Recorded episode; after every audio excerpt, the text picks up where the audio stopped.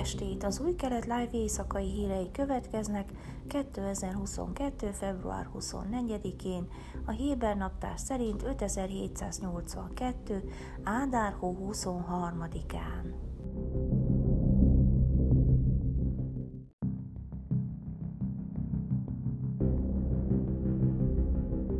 Ron Huldai, Tel Aviv polgármestere szerdán bejelentette, hogy indul Tel Aviv polgármesteri posztjáért a soron következő önkormányzati választásokon. A 77 éves Huldai 5 egymást követő ciklusban töltötte be Tel Aviv polgármesteri tisztét 1998 óta több mint 25 éven át, és úgy tűnik, még nem áll készen a visszavonulásra. Több mint másfél év van hátra, amíg az izraeli választók leadhatják voksukat az önkormányzati választások következő fordulójában. A polgármester bár jelezte, hogy indulni akar a 6. mandátumért, azonban a végső döntést valószínűleg jövőre hozzák meg. Még mindig erős vagyok, nyilatkozta a Katonai Rádiónak, megjegyezve, hogy az izraeli napirenden lévő égető problémákkal továbbra is foglalkozni szeretne. A magas megélhetési költségek és a szörnyű forgalmi dugók valóságában úgy gondolom, hogy segíthetek a megoldásban, tette hozzá. Huldai kedden jelentette be a tervet, amelynek célja, hogy havonta több ezer sékellel csökkentse a megélhetési költségeket Tel Avivban. A különböző közösségek számára kulcsfontosságú, hogy képesek legyenek a városunkban élni. Nem állhatunk tétlenül, mert a megélhetési költségek folyamatosan emelkednek, írt a Twitteren. Ezért egy olyan tervet fogunk előterjeszteni, amely az önkormányzati szolgáltatások, az oktatás és a jóléti költségek jelentős csökkentésével segíti a családokat és a város lakóit. Ez családonként akár több ezer sékelt is jelenthet, tette hozzá.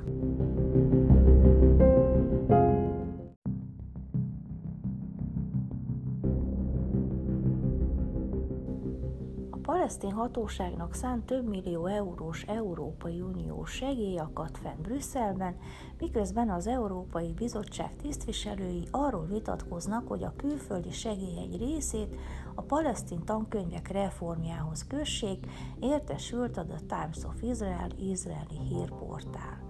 Az Európai Unió a Palesztin Hatóság legnagyobb adományozója, 2008 és 2020 között Brüsszel mintegy 2,5 milliárd dollár közvetlen költségvetési támogatást adott Ramallahnak. De technikai nehézségekre hivatkozva az Unió 2020 óta semmilyen segélyt nem adományozott a hatóságnak.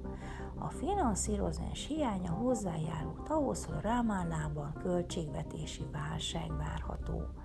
A kényes téma szabad megvitatásához névtelenséget kérő diplomata szerint az uniós források átuttalása technikai okok miatt késett, ám a folyamatot jelentősen megakasztotta, amikor az Európai Bizottság egyik brüsszeli tisztviselője a segélyek egy részét a palesztin tankönyvek megváltoztatásához kívánta kötni, tette hozzá a diplomata.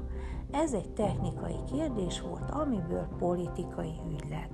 Az EU Közel-Keletnek nyújtott segélyeit egyetlen csomagként különítik el a régió összes országát illetően, sem Jordánia, sem Szíria, sem Libanon nem kapta meg a segélyt 2020 óta, az EU ugyanezekre a technikai nehézségekre hivatkozik. A diplomata szerint Várhelyi Oliver uniós tisztviselő egyértelmű folyamatindikátorokat követelt bizonyos segítségnyújtáshoz, hogy ellenőrizze, megfelelnek-e a tankönyvek a nemzetközi normáknak. Várhelyit, akinek feladatai közé tartozik a palesztinoknak nyújtott európai segélyek felügyelete is, Orbán Viktor nevezte ki a bizottságba.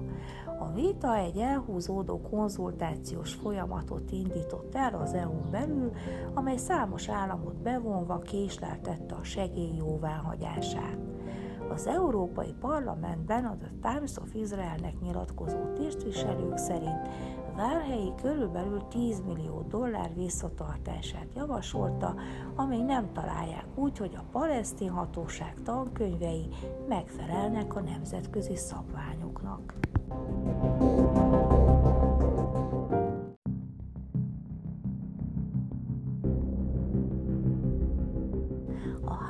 Beitár Illit város rabbi testülete szerda délelőtt azt követelte az előre előkészített ételeket árusító üzletek és helyek tulajdonosaitól, hogy városszerte gondoskodjanak arról, hogy az általuk forgalmazott élelmiszerek rendelkezzenek egy elismert testület kóser tanúsítványával, közölte a kikár Sábát. A figyelmeztetést többek között azoknak szánták, akik szombat délelőtti fogyasztásra szánt hagyományos csólettet árulnak, amely általában előkészített formájában csütörtökön és pénteken kerül értékesítésre. A város rabbiai és rabbinikus bíróságának bírái által aláírt és a helyi újságokban, valamint a kikár Sábátban közzétett levelében az áll, miszerint az utóbbi időben a városban megszaporodtak az előre elkészített, illetve főtt ételeket, különösen csütörtök esténként és pénteken a kóser státusz felügyelete és vizsgálata nélkül forgalmazó üzletek és egyéb helyszínek működése, ami a rabbinikus bíróság szerint súlyos aggodalomra adott okot. A közlemény szerint a törvény értelmében minden olyan előre elkészített élelmiszer értékesítése, amely kóser minősítést nem tartalmazó zacskóba van csomagolva, előzetes hivatalos kóser minősítést igényel, és így nem tekinthető kósernek.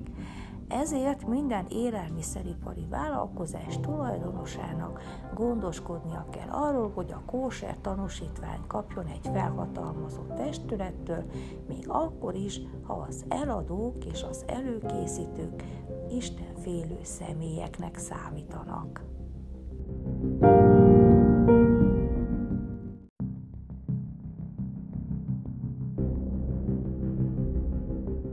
Időjárás. Pénteken esős idő várható, Jeruzsálemben 9, Haifán 13, Ejláton 21, míg Aszdódban 16 és Tel Avivban 15 fokra lehet számítani. A Sábát bejövetele Jeruzsálemben 16 óra 57, Tel Avivban 17 óra 17 perc. Hetiszakasz, Vályák Hél. Részlet. A szombat.